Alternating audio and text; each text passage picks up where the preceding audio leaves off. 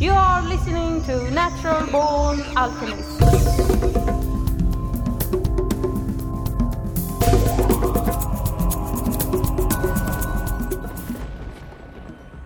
Welcome to episode number 97 of the Natural Born Alchemist podcast. My name is Alex and I'll be your host. Chris Kilham is today's guest on the podcast, and Chris is a medicine hunter, an author, and an educator. Chris has conducted medicinal plant research in over 45 countries, and he works with companies to develop and popularize traditional plant based food and medicinal products into market successes. Uh, some example of these products are kava, maca, rhodiola, schisandra, tamanu oil, cat's claw, dragon's blood, uh, ayahuasca, and, and uh, hundreds of other plants. And Chris has also worked to bridge worlds, regularly sharing information about other cultures through presentations and the media. He's appeared in uh, over 1500 radio programs and in more than 500 TV programs worldwide. CNN calls Chris the Indiana Jones of natural medicine. Thanks for being on the podcast. Sure, my great pleasure. Uh, please tell the listeners who you are in your own words. Sure. My name is Chris Kilham, and I'm known as the medicine hunter. I travel around the world investigating natural plant based uh, remedies, uh, traditional foods, uh, traditional cultures, and also psychoactive uh, plants throughout, you know, throughout all of nature, from Siberia to the Amazon. What's your purpose in uh, doing this? Well, I, I, want to accomplish a number of things. I mean, I want to bring to people uh, more globally uh, the the beneficial treasures of nature and help them to steer away from toxic drugs and from therapies that might be more damaging than helpful. And also, um, you know, engaging in this, I, I actually engage in trade, and it enables me to work on projects that are environmentally sustainable and that provide more benefits to the native people who are doing the hard work of harvesting or, or whatever it is that they're up to. So I'm actually trying to accomplish a number of things at the same time. And in the case of uh, psychoactive plants specifically, I'm you know keenly interested in the spirituality and the kind of you know the cosmologies of all of these different cultures around the world and how they approach their knowledge uh, in many instances through the direct experiences provided by psychoactive plants and fungi. So how did all this start for you? Was it intentional or uh, did you slip into all of this on a banana peel well, I, I think in a way, uh, culturally, we sort of slipped on a banana peel. I, I was a hippie in the 60s, and I, along with my teenaged friends, discovered natural foods and yoga and LSD and cannabis and uh, a very, very different way of living than what our parents, who were pretty much in the Eisenhower era of sort of conformity and dullness, uh, were up to. And that uh, led a lot of us into exploration of herbs. And in my case, I was pretty fascinated by them, and I didn't know anything at all. I would prowl around uh, Boston's Chinatown in the apothecaries, and I hadn't a clue what I was looking at, but I was fascinated nonetheless. And I'd I'd buy stuff, you know, I'd buy analgesic balms and things, and take them home and go see kung fu movies in this crappy, crappy theater that was a porno theater at night. And um, that was kind of the beginning of it. You know, it was just grousing around. I, I think that what happens in many instances in life is that the future casts a long shadow over the present. And I think in the case of my earlier days, becoming familiar with herbs, when I knew nothing and really had no good teachers available to me, um, it was really some sort of a pull into the future, uh, a path that I'm meant to take to satisfy a lot of different interests. Most contemporary or mainstream medicine comes from plants in the beginning, but they've synthesized them these days. So, are you trying to make medicine more in the way it used to be? Well, uh, you know, plants, natural plants, remain the the most widely used category of medicines in the world to this day. You know, like 85% of the world's population uses some form of plant medicine, whether it's a eucalyptus cough drop or, you know, cat's claw from the Amazon to shrink reproductive tumors. Um, and in the case, you know, you bring up a couple of points here, Alex. I mean, in the case of um, uh, the pharmaceutical companies, their profits derive solely from whatever they can patent. And they can't patent plants and they can't patent any compound that's been previously published in a plant. So they have to make a compound that is similar to something that they find in a plant. And in most cases, when they do that, they wind up making a compound that, unfortunately, in its purity and in, and in its alteration, is toxic. Um, so what I what I want is for people to get highly beneficial, very well made natural remedies and to participate in a whole chain of bridging worlds, you know, uh, to the Amazon, to the South Pacific, to Africa, whatever it is. One of the best cancer defense medicines is Una de Gato, this bark that you can drink. And last year, where I live, uh, they've made it uh, illegal. Well, you know, that's that's just foolish and ironic and you know, it makes no sense. I mean, in Austria, for example, Uña de Gato, cat's claw extract is a pharmaceutical. Uh, it's sold, its primary use is for um, rheumatoid arthritis and it's also a um, chemotherapeutic agent in cases of reproductive cancers. So, just a few borders over, really, you've got a country treating it very differently, and in other, you know, EU countries, it's diff- it's treated differently still. You know, it's an herbal supplement. So, you know, regulations are very bizarre, but the the fact remains, you brought up a very good plant. It's a powerful powerful natural remedy. It's profoundly anti inflammatory. It's really cleansing and detoxifying. It's protective in lots of ways, internally and topically. And uh, there's gobs of research on uña de gato or cat's claw. So, um, you know, it's, it's a classic classic plant medicine. So, how do you get that out of the Amazon in a way that doesn't just totally devastate um, the environment, you know, and that's the tricky part with this is is figuring out ways of trade or ways of being active um, in environments that, by their very nature, are really, really difficult to work in. I can understand if they made it illegal if you could get high on it, but it's just a straight up medicine. Um, but you bring up a good point because when I was in the Amazon, I discovered some amazing fruit I'd not encountered before. And my first reaction was that it should be imported to Europe. And my second reaction was that no, no, that's a bad idea because then we would have to cut down the rainforest to make these large farms.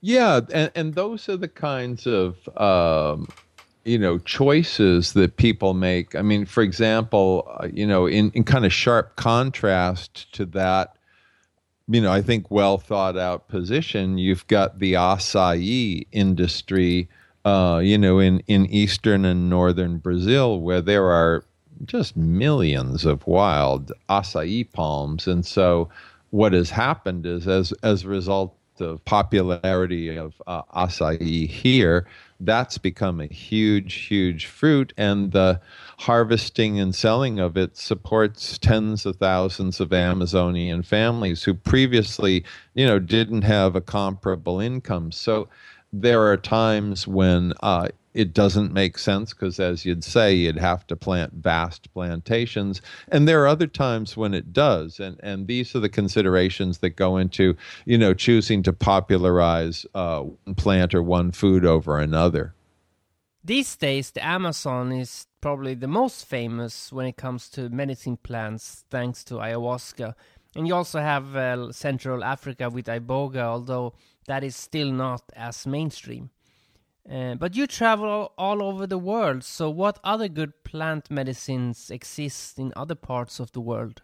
Well, yeah. I mean, I've been very fortunate uh, over, you know, the past couple of dec- decades to work in about 45 countries around the world. Um, some of the unusual ones include Vanuatu, South Pacific, which is way, way out in the middle of the Pacific Ocean and is very native and tribal and a place that I. Uh, spent a, a, lot of time working on, uh, especially with kava, uh, for about 10 years or so and, and became a chief there and firewalked there. And, you know, my, my whole idea is to go deep in uh, to these places, not to try to go native. I mean, I, you know, I'm, I'm from the suburbs outside of Boston.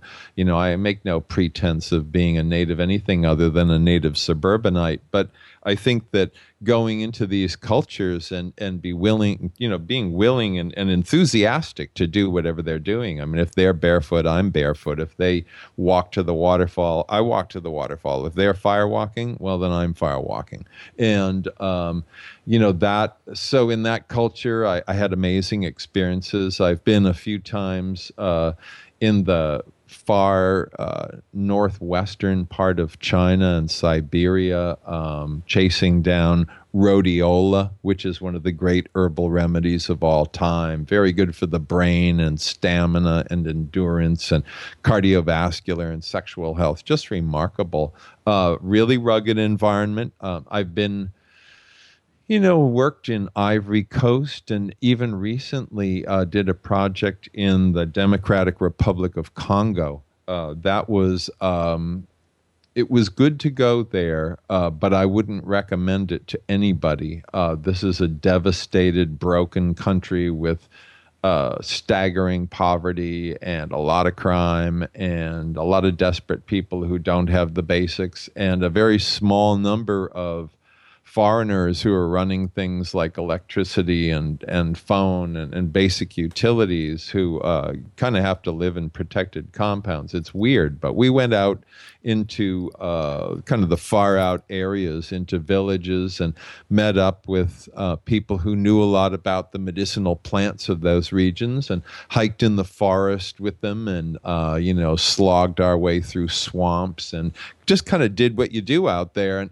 uh, you know, this is all part of exploring, you know, not only exploring the medicinal plant riches of the world and figuring out how to engage in trade so that everybody wins and it's ethical, but also, uh, you know, it, for me, the education's priceless because I, I get to make real contact and, and do, you know, wonderful things with people I would never ever meet otherwise. So it, it's it's been incredibly rewarding that way. I know quite a great deal about the Congo, and I think I would rather go to Afghanistan as far as safety is concerned. In the last 20 years, more people have been murdered in the Congo than was ever murdered in Auschwitz. Uh, so um, you know, and and there's nothing on the news about it. Congo sucks. There's no question about it. It's just like why would anybody go there? But you know, um, and I'm not a I'm not a danger seeker. I'm not a thrill seeker. But sometimes I find myself in sketchy places, and um, you know that's also part of the exploration is is seeing that side of humanity and society and and hopefully you know having it all work out just fine I always think it's ironic because the reason it's so messed up in the Congo is because they have this natural resource, coltan, that is used in electronic products. So, you know, kids are enslaved and die mining for this mineral just so kids in the West can play video games. No, it's hideous. I mean, so many of these social equations are just unjust in every conceivable way. You know, people pitching themselves out of, uh, you know, manufacturing facility windows to end their miserable lives who are making, yeah, as you said, you know, making, you know, iPhones or whatever the latest Samsung Galaxy or something. Uh, you know, th- there are so many there are so many inequities in the world and I, you know, I tend to focus while paying attention to as many of, of these issues as I can. I, I, tend to focus on those things that I can most directly impact, and uh, in small ways, and in a lot of different projects. Uh, maybe make a difference with native communities, help to preserve some natural environment as a result of trade, and just, uh, you know, kind of hopefully give more than I take. It's gone too far now for our modern society to go fully native, and uh, not everything in indigenous culture is good, although I think they have a lot of things that we could learn from. So, in your opinion, what are the things in such cultures that would be good for us in the Western world to adopt? Well, certainly. I mean, look, native people have a lot of things figured out, but they don't have everything figured out. I mean, they don't have sanitation and hygiene figured out. They really don't and that's why they die of diseases of hygiene. You know, they don't have certain things figured out because they're in a previous stage of our development, you know, sort of globally in certain ways. Uh, but what they do well often is rely on nature because that's what they've got. And uh, I think that if we can, through education, through travel, uh, through more thoughtful media about um, you know cultures all around the world. I think a lot of this boils down to kind of bridging worlds. Uh, people can certainly take advantage of natural remedies, plant-based remedies, uh, in ways that are really meaningful to their health and support uh, people in other cultures in doing so to some extent, and that that's a very cool equation. That's a positive equation. Do you have a favorite place you've been to where you really felt at home?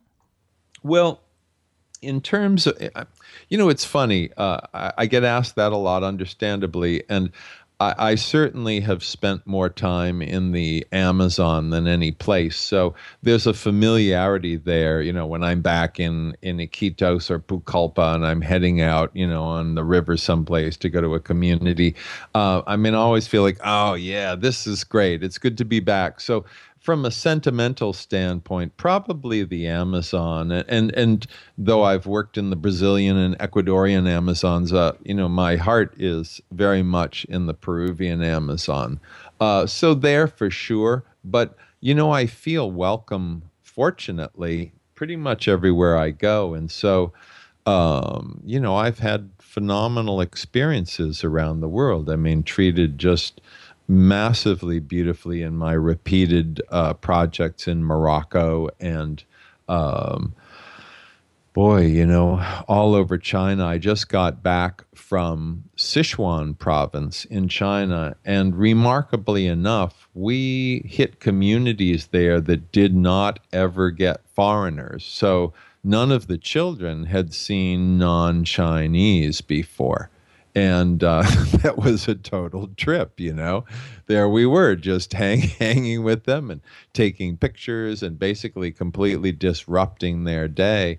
And everybody loved it you know? The whole community turned out for uh, for our little group that was do- shooting actually shooting videos of tea plantations in the mountains there. So you know these experiences happen and i think it's the um, the contact with people in really positive, you know, uh, ways is is the richest part of all of this work for me. I never been to China myself, so could you talk a bit about what China is like? Well, it, it depends where you go. I mean, if you're driving from the outskirts of Shanghai into the center of the city, you're going to be just astonished and appalled by the gigantic nature of this, you know, 23 million person city. Uh, you will find the air awful. Uh, but go to Beijing and it's way worse. Go to Nanjing and you can't see two blocks down the road. You know, every single hotel room provides two gas masks. And I don't mean those little gauzy surgical things that are popular among Japanese tourists. I mean real, you know, full on gas masks. Every hotel room. Um, so when you get a look at that kind of apocalyptic horror, uh, you just go, oh man, this is just the worst thing on earth. And then you get out into other parts of the country, like Xinjiang, the farthest northwest, which is so staggeringly beautiful with its mountain ranges and its, you know, unusual, one of a kind grasslands. And it's just astonishing. And, and Sichuan, uh, Sichuan was clean. The cities were clean and friendly. Uh, there wasn't that pollution. The mountains were staggering. The people were incredibly hospitable. The food just made me want to cry. It was so good. Um, you know, everything about it was wonderful. So, the complex answer to your question is that it depends on where you go. You go into the big cities, you have to expect the full on horror of uh, just, you know, over crammed in population uh, with all of the intake and output and exhaust and pollution that that many people generate. But there are lots of places in China that are gorgeous. Has China adopted a capitalistic society or is it still very communistic? No, you don't, you know, in so many places, you don't really notice any, you know, anything that suggests communism to any extent. I mean, if you go to Beijing, you know, the center of the city is this walled in city for the commie party bosses who live in these splendid, gigantic mansions. I mean, it's been a farce forever, but when you get out there into the rest of China, no. I mean, you you go into Shanghai and there's the the Ritz Carlton and the Intercontinental and uh, you know all of the fine hotel chains and all of the same ridiculous luxury brands, Coach, Gucci, whatever, Ralph Lauren, you name it. It goes on, you know, Rolex it goes on and on forever in all of their malls and. Um, you know, I mean, it's you're going to see that in Shanghai and Beijing and Hangzhou, and you're not going to see that in, uh, say, uh, I don't know, you know, Urumqi out in um, uh, Xinjiang. but they they have all the same crap, you know. They've got uh, our donut shops and fast food, and Kentucky Fried Chicken is probably the in terms of the number of restaurants, they're probably the single most popular chain of restaurants throughout all of China. So they're gobbling up our crap at the same time that they have a lot to offer as a culture. You travel to all these places and meet all these different indigenous cultures, and many of them have their own unique language. So, how do you manage to communicate?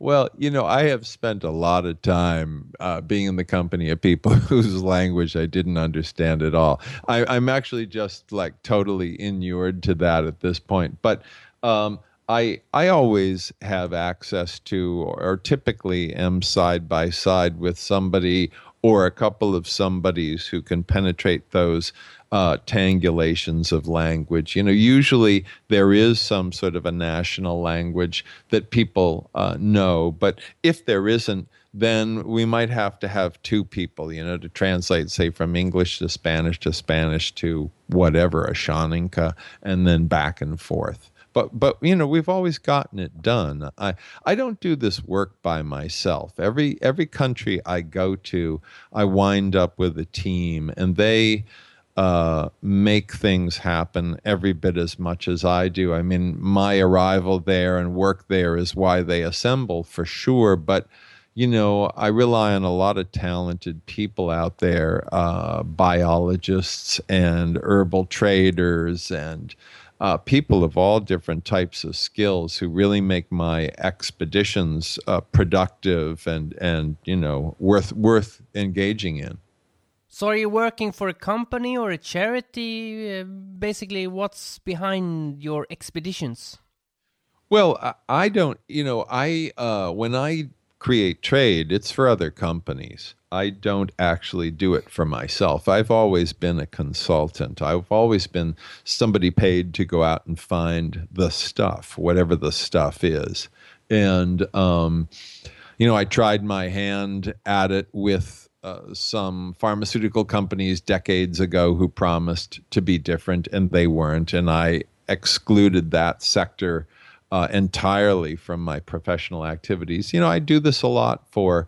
Um, large herbal processing companies. Uh, I've been hired by governments from time to time. Uh, some of the major cosmetic companies have been my clients, you know. So I, I basically do this consulting. And now I have some products as well, some herbal products, finished herbal products. But uh, when I do, um, you know, when I go out and establish a chain of trade, it's usually for some uh, ingredient manufacturing company if that makes any sense.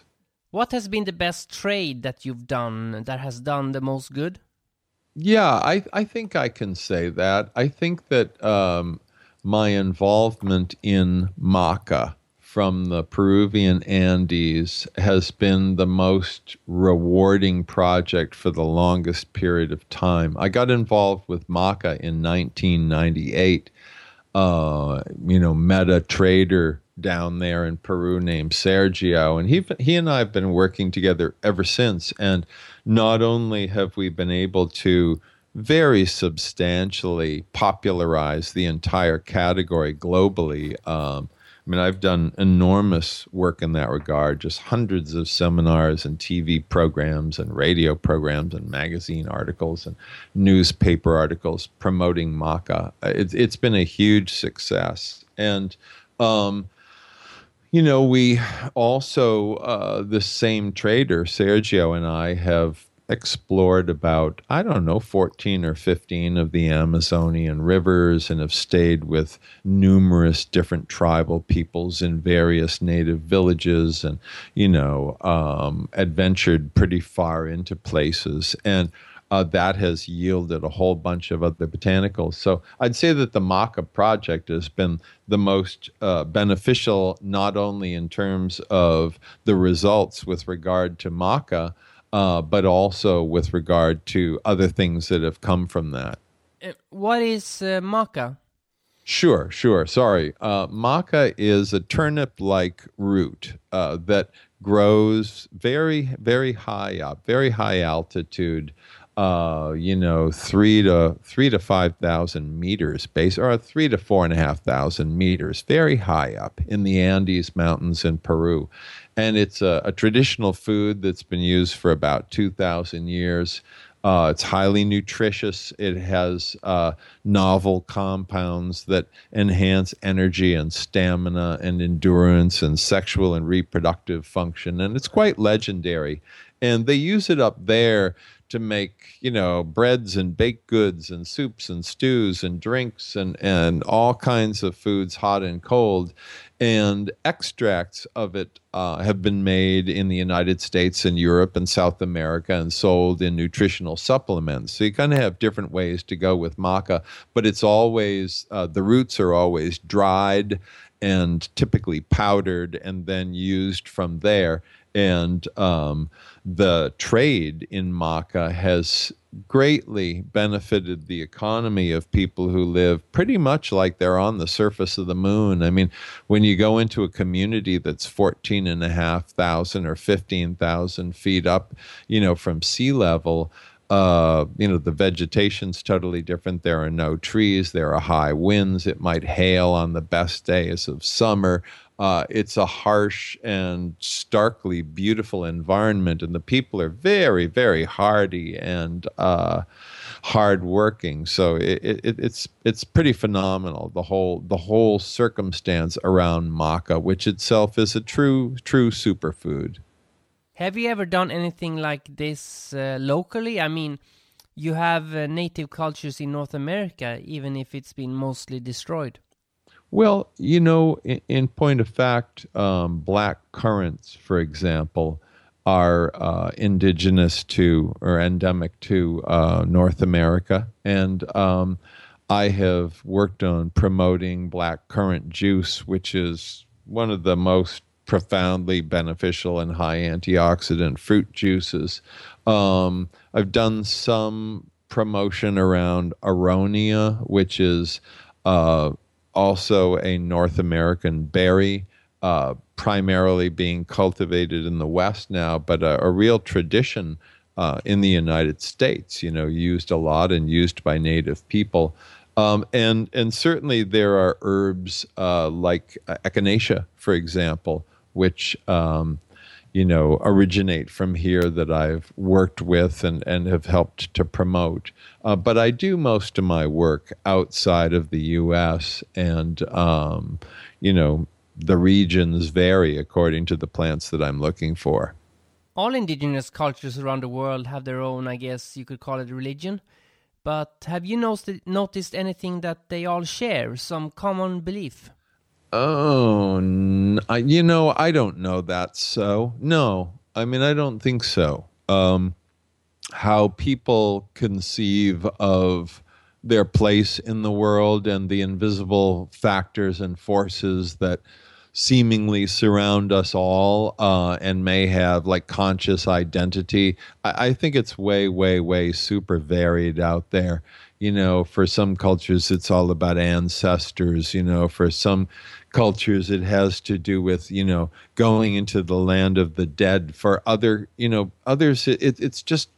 You know, it has to do with um, completely other things you know journeying to other dimensions or or you know worshiping a certain figure or um you know iconic entity of some kind. It's it's way too varied. I don't think there i think the only commonality is that for the most part around the world people have a a way a cosmology a spirituality to describe the lives they're living. What do you think about this debate about contacting those tribes that have been discovered? Well, first of all, those tribes have discovered us. They know about us. Um, there are intermediary tribes who occasionally have have contact with the so-called, you know, uncontacted tribes, and those people know fully well that we're out here. They just don't want any part of us they've also seen and heard devastation because it's a mess out there in the Amazon and in the rainforests of the world. I mean, you know, Sting and the other rockers, whose work I think is just totally amazing, did not stop the devastation of the Amazon rainforest. Um, these tribes don't want to be contacted. And it's really uh, about vanity if we choose to do so anyway, if we choose to intrude on their very fragile lives, maybe bringing them diseases uh, to which they have no resistance that we don't even know we carry, uh, which is typical and common when that when uncontacted people get contacted. Um, there's no reason to do it if they at some point, you know, we there was a, a, tribe, what was it, last year or the year before, that did in fact just walk out of the forest, uh, previously uncontacted. It it made the news, and um, they were pretty much on the ropes, and they actually needed help. So we may see more of that, you know, as as we diminish wildlife throughout the forest by taking, you know, in the in the case of the Amazon up to 30 million illegally taken animals every year. Uh, we wipe out the hunting and the sustainable, you know, consumption of protein for uh, native people. And uh, with logging and with petro exploration and gold exploration, which pollutes rivers that they might rely on for fish and for potable drinking water and for bathing, etc. Um, you know, we have already created disasters and problems for them that cut right to the heart of their basic survival. I still think it's amazing that there still are people who exist unknown to most of the human race and plants and animals in the rainforest and in the ocean that we still haven't got a clue about. Even though this planet seems smaller than it's ever seemed before, uh, there are still things unknown out there. I think that's pretty cool.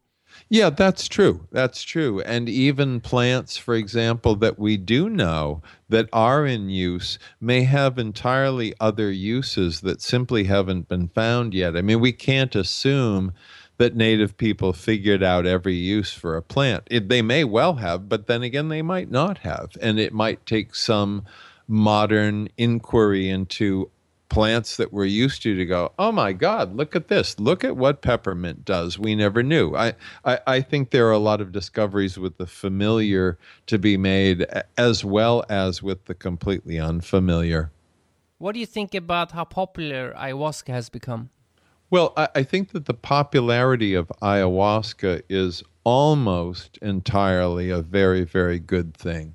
Um, if you consider it from the standpoint of shamanism, shamanism, by pretty much every anthropologist's account and, and the account of anybody who's really spent time, let's say in, in this instance in the Amazon rainforest, sh- shamanism was completely on the decline.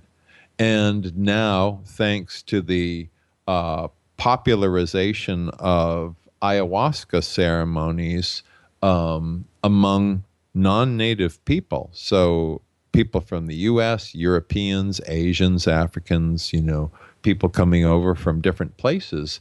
Um, there has been a kind of profound and reasonably widespread resurgence in shamanism. People say, hey, you know, maybe I won't go to the city and become a taxi driver. Maybe I'll stay and learn from my grandmother and my father because this looks like something that you know, I could actually support a family. I could remain in my community. I could fish where I like to. So, one of the big benefits that has come out of this has been the resurgence of shamanism, and with it, the uh, forwarding of knowledge about the use of a great, great many Amazonian medicinal plants that are part and parcel of the shamanic traditions of the Shipibo and the Ashaninka and mestizos. It's just kind of a, a great thing. I think from the standpoint of healing, uh, ayahuasca, and I, I, write about this extensively in my book, you know, the Ayahuasca Test Pilot's Handbook. Uh, ayahuasca is quite possibly the single greatest healing agent we've ever seen. And it may possibly be the most thorough and broad uh, healing agent on earth. So for people to, you know, I, I go down there, I've been bringing people down to the Amazon to drink for 10 years. And so many of them have had life changing experiences that you know, in some instances have shaken them completely to their cores, but on the other hand, have enabled them to completely walk away from chronic fatigue, depression, drug dependence, the trauma of all kinds of earlier life abuse, physical, sexual, etc., mental, emotional, um, people who were in the military and, and got scrambled by the sheer horror of that. Folks with chronic conditions, stomach aches, headaches, insomnia, um, you know, food, uh, like, you know, bad problems with food, anorexia, who are, are then able to resolve these things and move on. This is a staggering medicine. And, and there are certainly circumstances that arise in the ayahuasca scene. You know, some shamans that take advantage of people unduly, which totally sucks, or um, centers that are run poorly, or whatever, any number of things. But overall, I think it's a staggeringly positive thing. And I don't d- disagree with the take that many people have that this is the spirit of the ayahuasca reaching out at this time and captivating a great many of us far and wide. Well, statistically, it's a greater risk of dying by falling over than from drinking ayahuasca. Oh yeah, far far more people trip and fall and kill themselves than will ever die from ayahuasca for sure. Uh, ayahuasca itself, to the best of our knowledge, has never killed anybody. Uh, Toé, an admixture plant, Brugmansia is its botanical name, uh, which is highly toxic, has. Uh, we know that a few people have died in ayahuasca centers as a result of drinking very, very strong preparations of tobacco, which is one of the most toxic plants on earth. Um, these are mistakes. These are things that should never happen. You know, the unscrupulous shaman who uh, overloads somebody too much with uh, Toé and they wind up dying. I mean, it's just it. That's a horrible thing that taints the scene. But ayahuasca itself has proven uh, safe. I mean, it may scare the absolute daylights out of you at times, but it's not going to kill you. When I first heard about ayahuasca seven, eight years ago, I thought, how the heck am I going to figure out how to experience this? But now I can just go online and find as many retreats as I want. Well, yes, uh, and you know uh, what? An interesting that's hap- thing that's happening now. I, I, I, it's fair to say that uh, Iquitos, Peru, is kind of the center of the South American ayahuasca scene. Those there's ayahuasca all over South America and, and, in Brazil and in Ecuador, but Iquitos is kind of like the mecca of ayahuasca. But most of the shamans who practice outside of the Iquitos area actually come from about a thousand miles south, uh, outside of the city of Pucallpa which is the other Peruvian river city. And that's now starting to kind of come up. Uh, centers are sprouting up there finally. And some of the shamans that would otherwise leave their family for months at a time and go up to work in Iquitos are now staying there. So I'll be going down there in a few weeks to uh, spend some time with some shamans and uh, dive deeper into the medicine and find out, you know, uh, I, I'm in and out of Pucallpa a lot, but find out what's really happening with the sh- shamanic scene down there. It's a very powerful healing plant for sure. I mean, I went to the Amazon to experience experience it out of curiosity. I never expected it to start healing me, and that that caught me completely by surprise. Yeah, and and that's why they call it la medicina, the medicine. I mean, you, know, I heard I heard a Hawaiian uh, elder say a wonderful thing years ago. He said, "True healing puts into order the body, mind, and spirit with the past, present, and future." If you think about healing in that broad a way, uh, there are so many ways that we can all be healed. We can all be more whole. We can all be more well and integrated. And um, ayahuasca, while it's certainly not a cure all, uh, provides insights and spontaneous healings and deep dives into places that enable us to resolve things maybe we've dragged around our whole lives in a way that nothing else really does. So uh, I'm grateful and glad that it's uh, increased in popularity, and I'm not at all surprised that uh, conservative people may express alarm over it because that's what they're there to do. Yeah, I didn't realize what an asshole I'd been until I drank it. that's funny. That's funny. But you know, I, I, I, I once uh, was in ceremony. Uh, the guy on the mat beside me, um, you know, we had this we had this particular night in ceremony together. And the next day, I said, "Hey, you know, what happened to you?" And he says, "Well, I got to the the gates of the spirit world, and these two giant." Uh, godlike characters you know, I said, Hey, I want to go in. And they said no. And they spent the next couple of hours showing me every way that I'd hurt or offended anybody in my life. And um, they said, You know, when you, re- if you fix this, you come back, we'll let you in. And uh, he said, You know, it was remarkable because I'm 35 years old. What if this had happened to me decades from now? He said, I can do something about this. So even when ayahuasca shows us, some terribly unflattering uh, and unadmirable things about ourselves because we all have them. Uh, it gives us uh, ways and insights into uh, doing something better than that, and I think that's the the magic and the marvel of ayahuasca as a medicine. It also had this effect on me that before ayahuasca, I thought I knew everything, and after, I become way more humble. Like um, you know, I really didn't know nothing.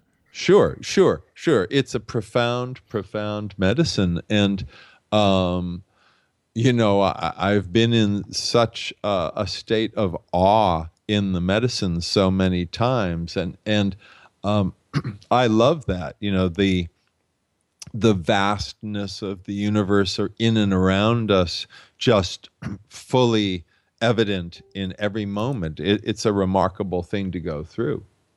If people want to find out more about your work, uh, where can they do that? Well, I have a website called medicinehunter.com and it has a gazillion links and that's an official number. It has it has lots and lots and lots of links to uh, my books, to uh, my talks on ayahuasca, um, my some of my hundreds of, of TV, TV appearances about, you know, natural medicines, including ayahuasca. I also have a uh, YouTube uh, channel, which is Chris Kilham, K I L H A M. And um, that is uh, a place where you can find a lot on ayahuasca, actually. I've done a whole series of informational videos there. So those are two good places to look. Cool. Well, uh, thank you a lot for taking the time to talk to me. It's been my great pleasure, Alex. I really appreciate it. And um, I wish you the very best. Go to medicinehunter.com to find out more about Chris Kilham's work. Now we're going to listen to a track called Wide Wings of Love by the band Living Dog. The song is from the album Scavenger Angels, and you can go to livingdogsongs.com to check them out if you like what you hear. All the links and some additional ones can be found on naturalbornalchemist.com. So that's it for the week. Uh, see you next Sunday. Freedom is in the mind. Oh, the patterns we weaved in the wind will serve to remind of the nights with only you and the moon on my mind. Well, I held my head so high when I hoped you were watching. I was flying higher than there was no one could stop me. Now it's time I ride the wind down to South Florida. where they treat me as if I was not worthy of the sky. Well, it's lonely out there, but the warmth brings me some kind of comfort. When the springtime hits, I'll come looking for you in another.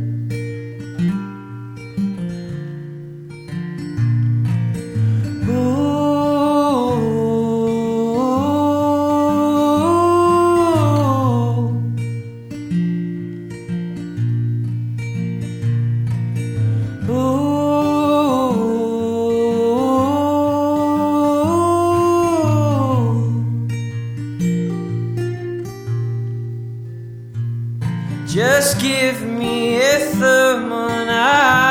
Take over the world. Give me a song of the sun on my back and I'll be alright. Just give me a thermal and a clear, cloudless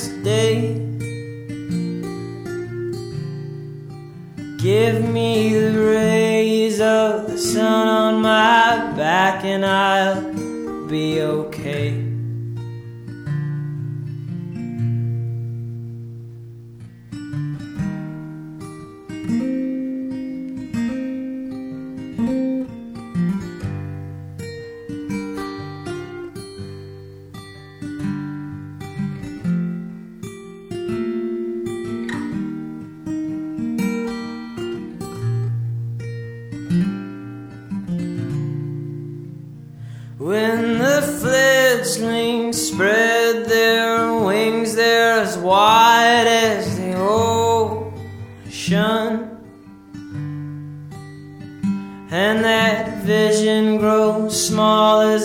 I fly all free of devotion.